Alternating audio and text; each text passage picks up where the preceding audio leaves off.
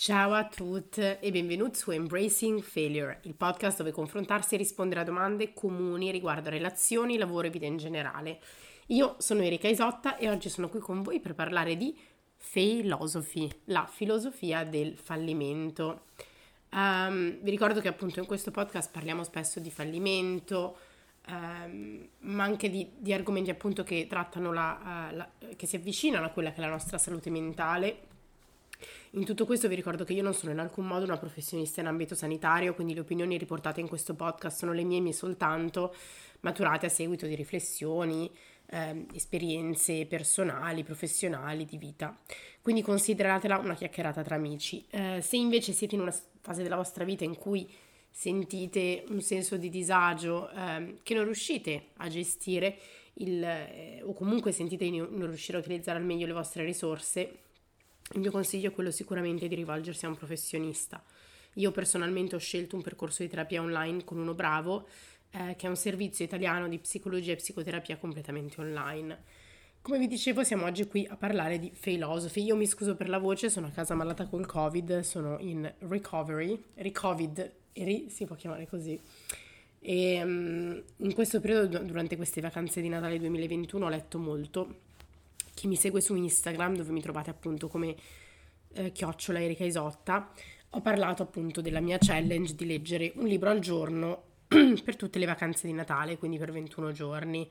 Um, in questi giorni ho dovuto un po' rallentare perché ovviamente con, con, il Covid non ce l'ho fatta tenere molto la concentrazione per leggere 200-300 pagine al giorno, però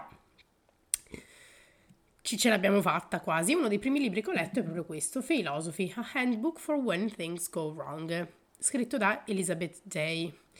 Um, questo è un libricino, penso di averlo letto appunto come primo o secondo libro, eh, che lei chiama proprio un handbook, quindi una guida, un manuale per quando le cose vanno male. Quindi quante volte ci siamo trovati in delle situazioni in cui ci siamo sentiti un fallimento, e, ehm, e lei sostanzialmente eh, comincia come un podcast anche il suo scoperto, quindi in realtà ha molto in comune con Embracing Failure, dove appunto ha, ha intervista eh, diverse persone che sono anche più personaggi, diciamo, abbastanza eh, conosciuti e fa tutti e tre le stesse domande, quindi qual è stato il più grande fallimento, ha, che impatto ha avuto su di loro e via dicendo. Um, con tutto il materiale che ha raccolto da questo, da questo podcast, ha deciso di eh, sostanzialmente ha trovato una lista di sette principi chiave del fallimento. Eh, e voi direte, ma sono solo sette? Perché non tre? Perché non cinque? Perché non venti? E lei dice, guarda, io sicuramente se dovessi andare avanti con, con il tempo ne troverei di nuovi, quindi magari ce ne saranno di più tra qualche anno. Eh, quindi oggi appunto io me li sono segnate e volevo parlare con, con voi di questo. Eh, e poi insomma darvi un pochino la mia opinione sul libro, come sapete io leggo molto, sono anche la founder di Womenplot che è una, un'organizzazione internazionale, una startup eh, che riduce le eh, disparità di genere nel mondo dell'editoria e della letteratura, quindi insomma sono molto interessata agli argomenti e penso che i libri abbiano un grandissimo potere nel eh, guidarci, volendo ma anche nel farci compagnia, quindi un libro che ci capita tra le mani eh, nel momento giusto può anche um, avere un compito molto più grande di quello di tenerci intrattenuti per qualche ora. Um, il libro mi è piaciuto in generale, certo non penso sia un libro che ti cambia la vita, però ci sono stati sicuramente dei punti um, che mi sono piaciuti molto e che mi sono, che mi sono segnata. Quindi parliamo un po', partiamo un, un pochino da questa philosophy, quindi i sette principi del fallimento. Um, l'idea, qual è l'idea di, di, questo, di questo libricino, di questo manuale? È quello di fare in modo che chi appunto ascolta il suo podcast o chi la segue o chi legge, tutte le persone che hanno paura del fallimento, noi abbiamo parlato di questa paura del fallimento eh, un po' in tutti gli episodi perché è il nostro filo rosso, ma soprattutto nell'episodio pilota, è eh, fare in modo tutte queste paure che hanno paura, che tutte queste persone che hanno paura di farle sentire meno sole e soprattutto anche di rassicurarle che c'è della speranza dall'altro lato. Il fallimento, come ogni altra cosa nella vita, dipende proprio da come noi ci approcciamo. L'attitudine nella vita fa tantissimo e non è la positività tossica del dire se vuoi puoi, però è anche di dire tutto ciò che riflettiamo fuori e che we project onto other things, in realtà parte da ciò che abbiamo dentro. Quindi quando per esempio, questo è un esempio che mi fa sempre un, un mio caro amico, um, qualcuno sta attraversando un periodo difficile, noi abbiamo diverse scelte e possiamo dire, possiamo avere la strada dell'empatia, ovvero dire come stai, come posso aiutarti, che cosa posso fare per te? E quindi cercare di offrire degli strumenti in un'ottica appunto di problem solving sì, ma anche di supporto. E poi abbiamo la parte del ah, ti do, un aiuto, ti, do, ti do un aiuto, ti do un consiglio, ti dico io come fare perché io conosco la vita. Quanti si, si rivedono? Io tante volte sono stata la persona che ha ah, ti do un consiglio, io ti dico come va. Um, in realtà facendo una riflessione, quando diamo consigli alle persone, li diamo perché molte volte siamo noi che non siamo a nostro agio, che non siamo in una situazione diciamo di comfort con quello che abbiamo davanti. Quindi siamo noi che non riusciamo a gestire per esempio il malessere o la sofferenza della persona che vorremmo aiutare e quindi cerchiamo un po' la scorciatoia di dare delle risposte. Quando se avessimo davvero appunto eh, interesse per ciò che è l'altra persona cercheremo di ascoltarla, di capire meglio, di comprendere il suo perché.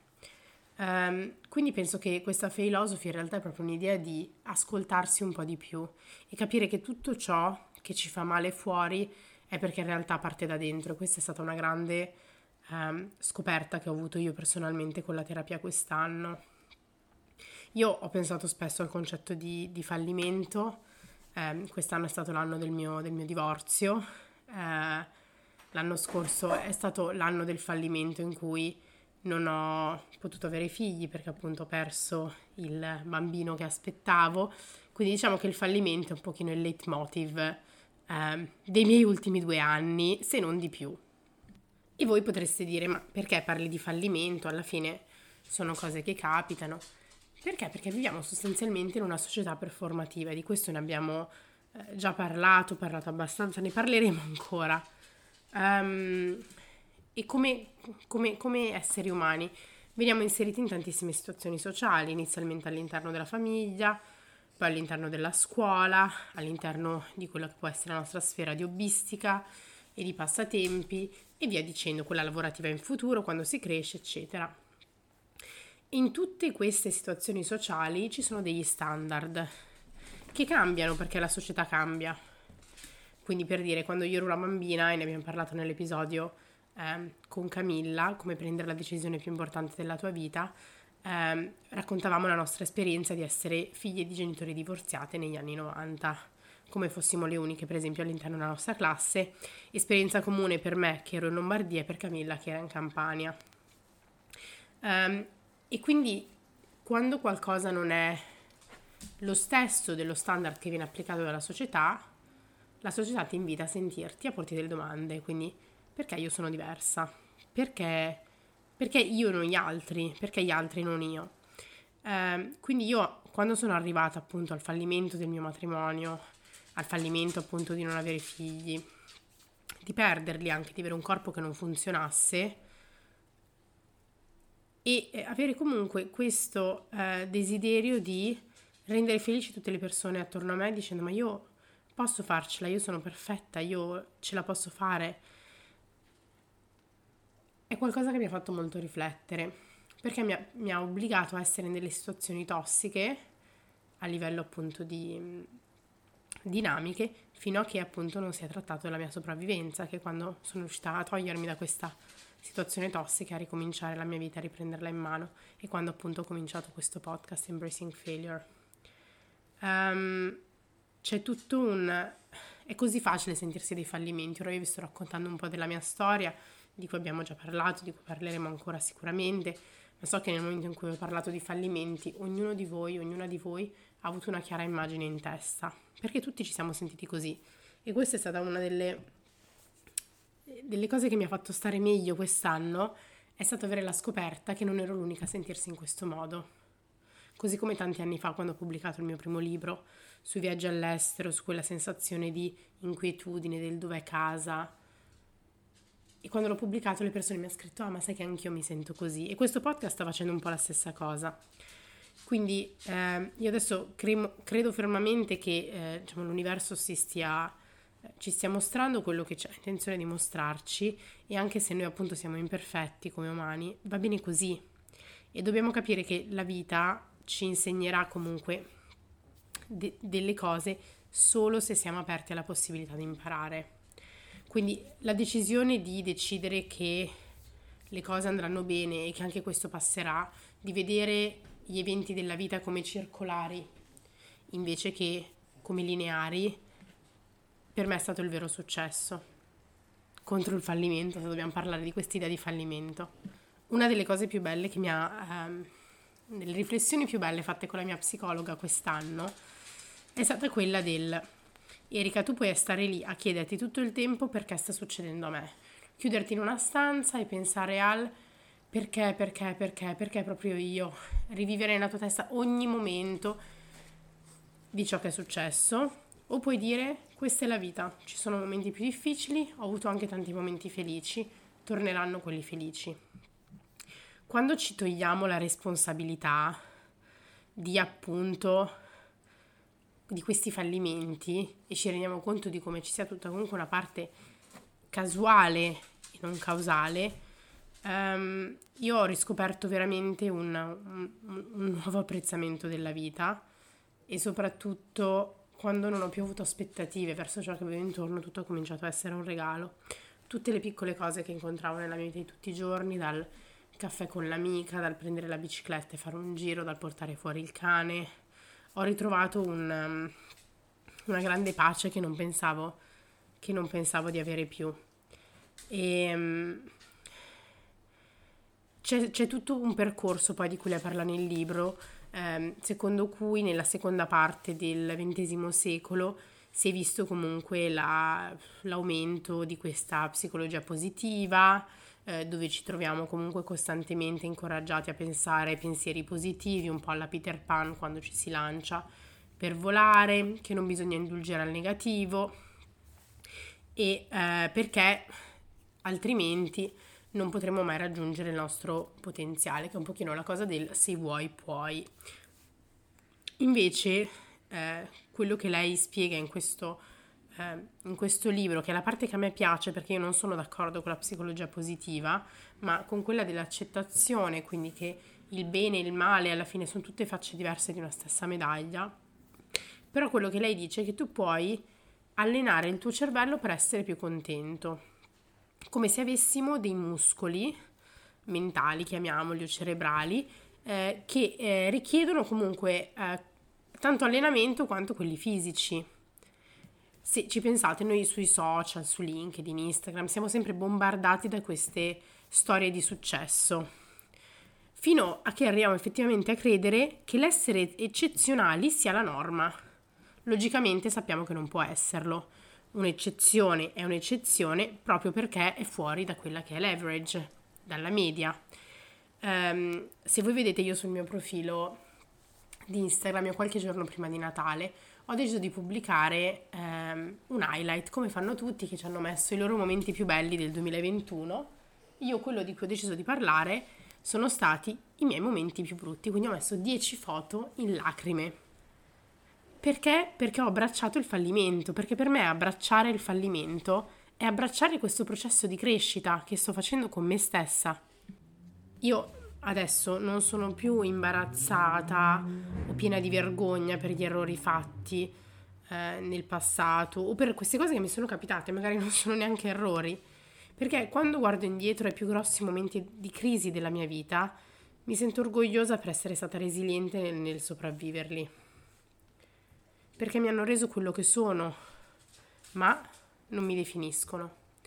Questa è stata una delle lezioni più importanti, cioè questa frase che ho sottolineato nel libro che è stata ciò che mi è successo mi rende quella che sono perché è vero, perché sono le nostre esperienze a renderci. Io Erika Isotta, tu Sara, lei Giulia, lui Giampiero, però non mi definiscono.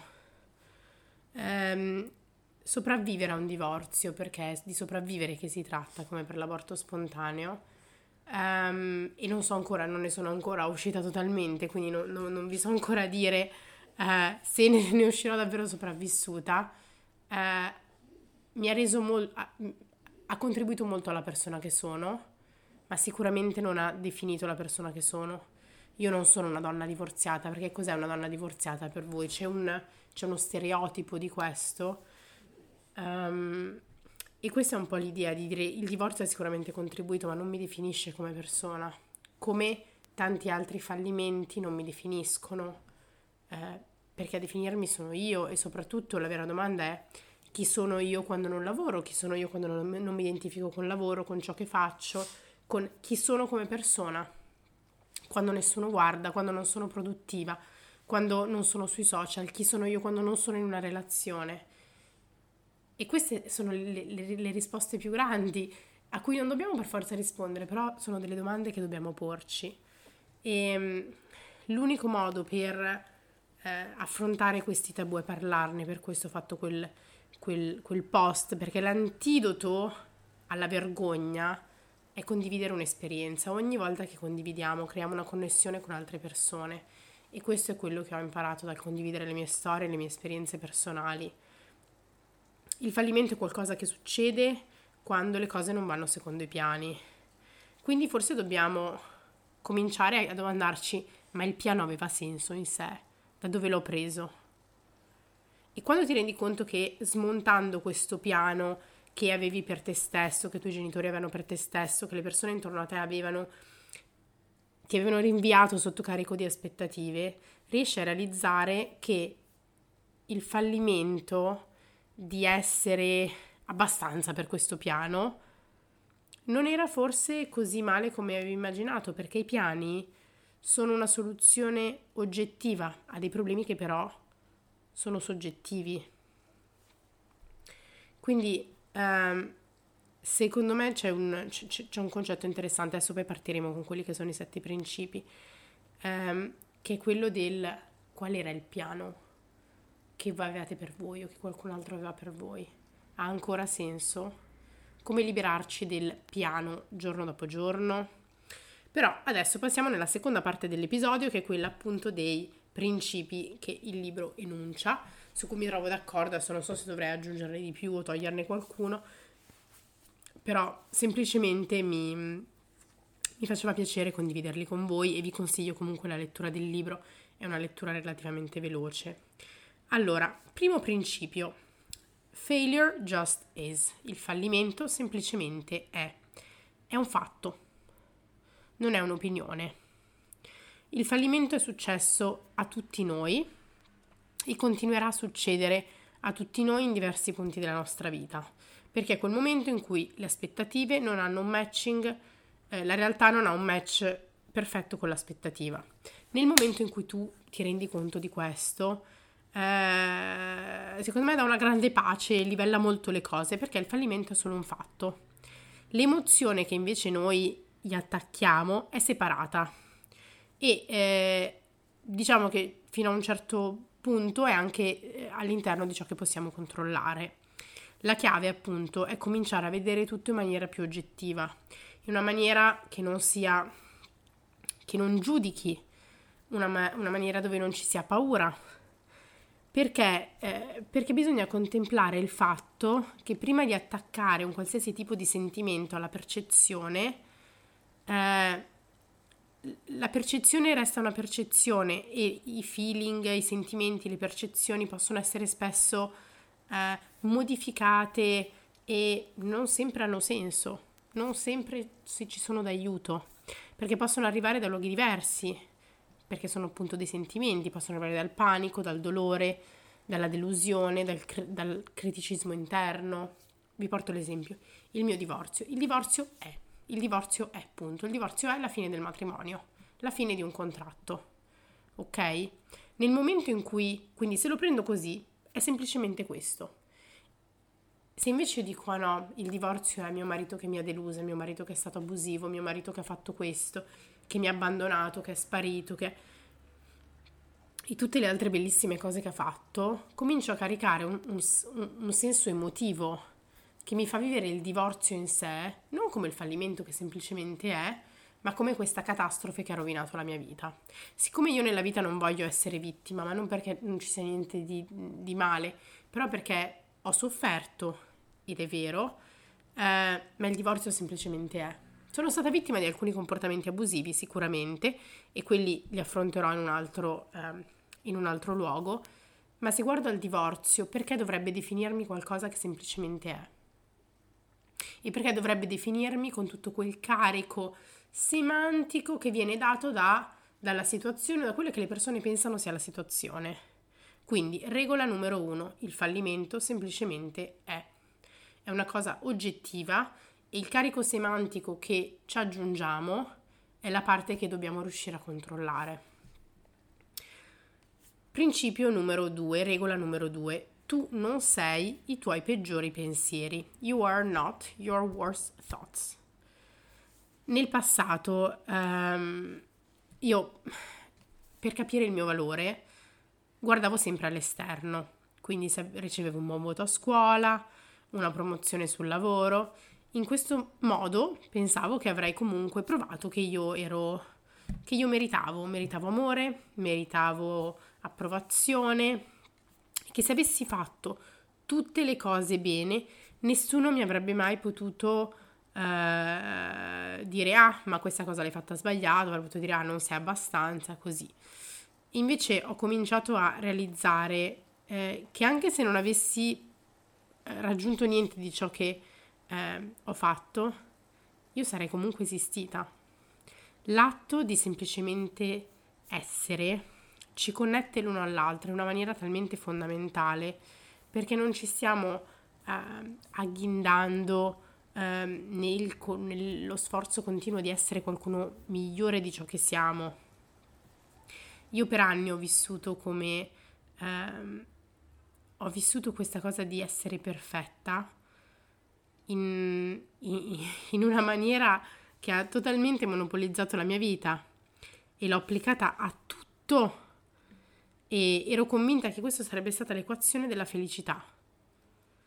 E, e non ha funzionato. Ho fatto tutte le cose come devo fare, ho affrontato tutte le tappe del matrimonio, mi sono, mi, mi sono fidanzata a 25 anni, sono andata a convivere, um, no, sono andata a convivere a 25, mi sono, mi sono engaged a 26, a 27 mi sono sposata, a 29 sono divorziata, ho fatto tutte le cose come dovevo farle. E comunque non è stato abbastanza. E questa per me è stata una cosa difficilissima da, da, da cui staccarmi, da cui scollarmi. Um, e capire che io non sono i miei pensieri peggiori, ma semplicemente merito come merita una qualsiasi altra persona solo perché sono un essere umano. E um, liberarsi da questo tipo di bias è, è, è fondamentale. Io um, ne ho già parlato in tanti episodi eh, dell'immagine degli specchi e mm, vi consiglio di andarla a ritrovare perché questa è una delle teorie che secondo me si applica meglio a questo secondo concetto. Um, nel terzo punto, la terza regola, il terzo principio è che quasi chiunque si sente come un fallimento eh, nei loro vent'anni. Alzino la mano tutte le persone che nel corso dei loro vent'anni si sono sentiti almeno una volta come un fallimento.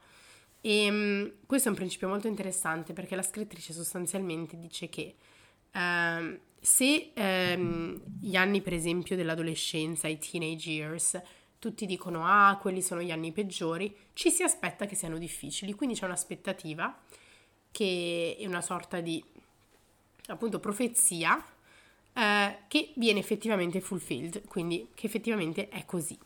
Eh, ma nessuno ti dice questo per i vent'anni, quindi nei vent'anni dice no, ma sarai super successful, eh, finirai di studiare, troverai la persona giusta, ti sposerai, farai figli, insomma farai tutto quello che devi fare nel corso di una vita, lo farai nei tuoi vent'anni um, o quello che, dover, che, dovresti fare, insomma quello che la società si aspetta che tu faccia per essere un, um, un cittadino cittadina che sostanzialmente adempia tutti quelli che sono i suoi doveri sociali, eccetera.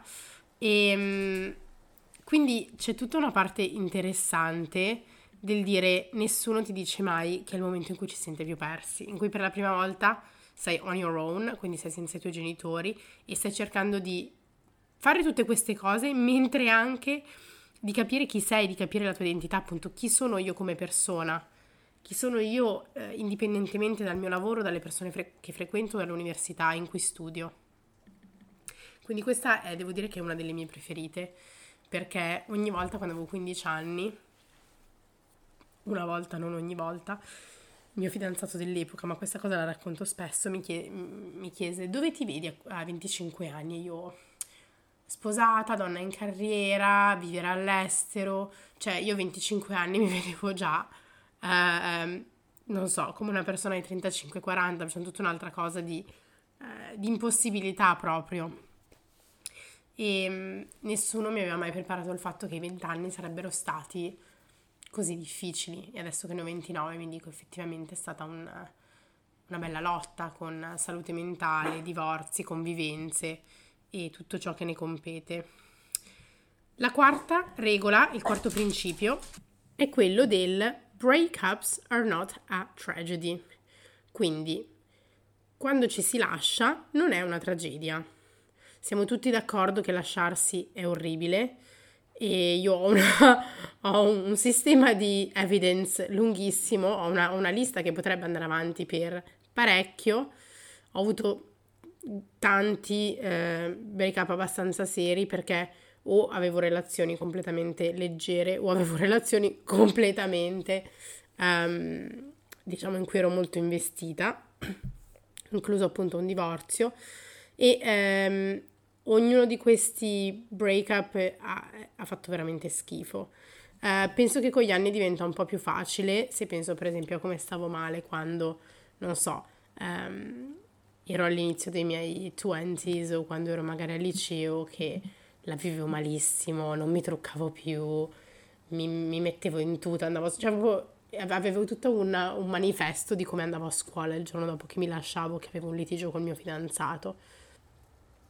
Eh, penso che avere delle relazioni sia eh, ovviamente per le persone che vogliono averle, perché mh, mm, c'è poi adesso non posso prendere tu, tutti i casi sotto, sotto sotto osservazione parlerò del mio, però per me la cosa che ho trovato più utile e in un certo senso quello che mi hanno insegnato è stato proprio il fatto di um, insegnarti qualcosa che hai bisogno di sapere. Quindi ognuno, ognuna di queste persone mi ha lasciato, uh, mi ha, mi ha lasciato qualcosa. Quindi uh, diciamo che eh, questo overlap che c'è tra le nostre vite ci lascia qualcosa. E l'importante è pensarla e pensarla in questo, in questo modo e dire ehm, noi abbiamo avuto un ruolo eh, non sostituibile nella nostra vita per loro e viceversa. Va bene lasciare andare, va bene vedere le relazioni come parentesi, questo è stato anche uno dei miei grandi uh, learning del 2021 che è stato eh, dobbiamo smetterla di vedere eh, tutto come lineare, ma è più una cosa circolare, non c'è un inizio e una fine, ma ci sono dei momenti e ci sono persone che restano per dei momenti più lunghi, momenti più corti. Eh, l'importante è pensare che cosa ci hanno lasciato, perché pensate restare con qualcuno tanto tempo senza che ci stia lasciando, che ci abbia lasciato nulla, neanche un po' di felicità. Eh, ne valeva davvero la pena, considerando che la vita è una. Principio numero 5, regola pu- numero 5. Il fallimento è un processo di acquisizione dati. Per esempio, prendiamo il dating, quindi frequentare persone nuove. Um, se invece di sentirci, per esempio, rifiutati ogni volta che andiamo ad un primo appuntamento e l'altra persona non vuole andare ad un secondo, semplicemente ci dicessimo che abbiamo un pezzettino di informazione in più per capire che cosa non va bene per noi quindi se invece di entrare in questo, diciamo, eh, rabbit hole di oddio, non, non, mi piaccio, non troverò mai nessuno, nessuno mi vuole, eh, perché non trovo nessuno per me, eccetera, cioè, guarda, effettivamente grazie per avermelo detto, tu non sei la persona giusta per me, grazie per eliminarti da solo dalla mia lista e aiutarmi a ehm, trovare la persona che invece è più adatta a me. E di nuovo io non credo nella persona as in una persona per noi, però questo per darvi un po' un'idea. Quindi pensate che ogni fallimento ci aiuta a conoscerci meglio un pezzettino di noi, anche quando quell'informazione appunto arriva da, una, da qualcosa di esterno, perché il fallimento a volte viene appunto da questo, come diciamo prima, è qualcosa di oggettivo, non è soggettivo. Principio numero 7, regola numero 7 non esiste il te del futuro. Eh, tante volte quando parlo con le persone dicono no, ma io tra cinque anni, o anche al lavoro quando fai delle, dei colloqui ti chiedono where do you see yourself in five years? Dove ti vedi tra cinque anni? Non esiste quella persona, quella persona non esiste e questo secondo me è il primo punto da cui dovremmo cominciare. Perché quando poi si raggiunge quel punto cinque anni dopo, quanti di voi sono stati effettivamente la stessa persona che pensavano di essere? A me non è mai successo. E dopo un po' mi sono resa conto che eh, non, diciamo, rispettare queste mie stesse aspettative mi faceva sentire, eh, mi faceva sentire abbastanza un fallimento. Invece possiamo semplicemente essere felici di vivere e onorare quelle che sono le nostre imperfezioni. Eh, c'è, c'è, questo falso senso di eh, rassicurazione nel sapere di, che dobbiamo costantemente correre dietro a uh, qualcosa ed è pervasivo e ovunque. Ci incoraggia a pensare che alla fine, eh, la fine dell'anno sia un momento di reassessment, ne abbiamo parlato nell'episodio con, con Valeria. Uh, quindi uh, a me piace immaginare la mia vita in un modo fluido piuttosto che rigido. In questo modo so che posso essere qualsiasi cosa e diventare qualsiasi cosa. Quindi ho smesso di fare questi piani, sto guardando ogni giorno che cosa mi sento di fare, preferisco avere dei valori che mi guidino um, invece che dei, uh, degli oggettivi, dei, dei, degli oggetti, objective, dei target. E passiamo così all'ultima regola, all'ultimo principio. Being open about our vulnerabilities is the source of true strength. Quindi essere aperti riguardo alle proprie vulnerabilità è eh, da dove viene la vera forza. Una delle cose più importanti che io ho imparato riguardo al fallimento è questa, che se noi scegliamo di essere onesti con noi stessi prima di tutto e poi con gli altri, riguardo alle nostre vulnerabilità, creiamo questo fortissimo senso di connessione con altri e di forza in noi stessi. Ma non parlo di una forza fisica, forza bruta, ma una forza emotiva eh, che come il suo punto equivalente fisico è un muscolo che abbiamo costruito, più lo utilizziamo. Eh, per me ammettere che il mio matrimonio era finito, che il mio divorzio eh, diciamo, stava prendendo il sopravvento della mia vita, non è stato facile. Nel momento in cui però ho condiviso, avevo già allenato il mio muscolo del, del fallimento, della vulnerabilità, l'avevo allenato quando ho raccontato dell'aborto spontaneo, del, de, de, della, della, rimozione del cancro, del mio burnout al lavoro. Um, tutte queste cose dovremmo essere veramente molto più...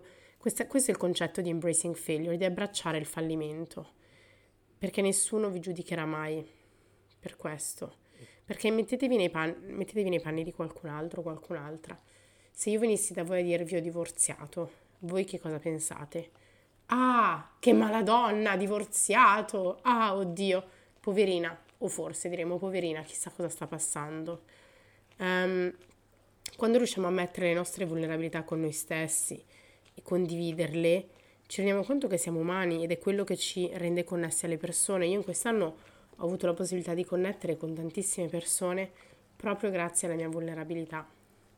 E mm, nel terzo episodio di questo podcast, o il quarto, parliamo appunto di il potere della vulnerabilità, quindi vi consiglio di andarlo a recuperare se non l'avete eh, ancora ascoltato. Ed è un episodio dove parliamo proprio di questo. Parliamo di come la vulnerabilità sia riconoscere le sensazioni e accettarle, semplicemente questo. Io ehm, spero che questo episodio vi sia piaciuto, a me il libro è, è piaciuto in generale è un libro molto carino, come vedete sicuramente consiglio di leggerlo. Certo non è il libro che vi cambia la vita, però è, è enjoyable, è molto piacevole da leggere, è scorrevole e dà una nuova prospettiva sul fallimento se ancora non vi siete interrogati sull'argomento. Per me che mi, cioè, mi ci sono interrogata, ho un podcast così, l'ho trovato comunque eh, molto utile. Quindi grazie ancora per essere stato qui con noi. Se avete qualche suggerimento per gli argomenti che vi piacerebbe trattassimo in questo podcast, non esitate a contattarmi su Instagram dove mi trovate come Erika Isotta e se conoscete qualcuno a cui potrebbe interessare questo episodio condividetelo. Ci vediamo lunedì prossimo con il prossimo episodio Grazie, ciao ciao!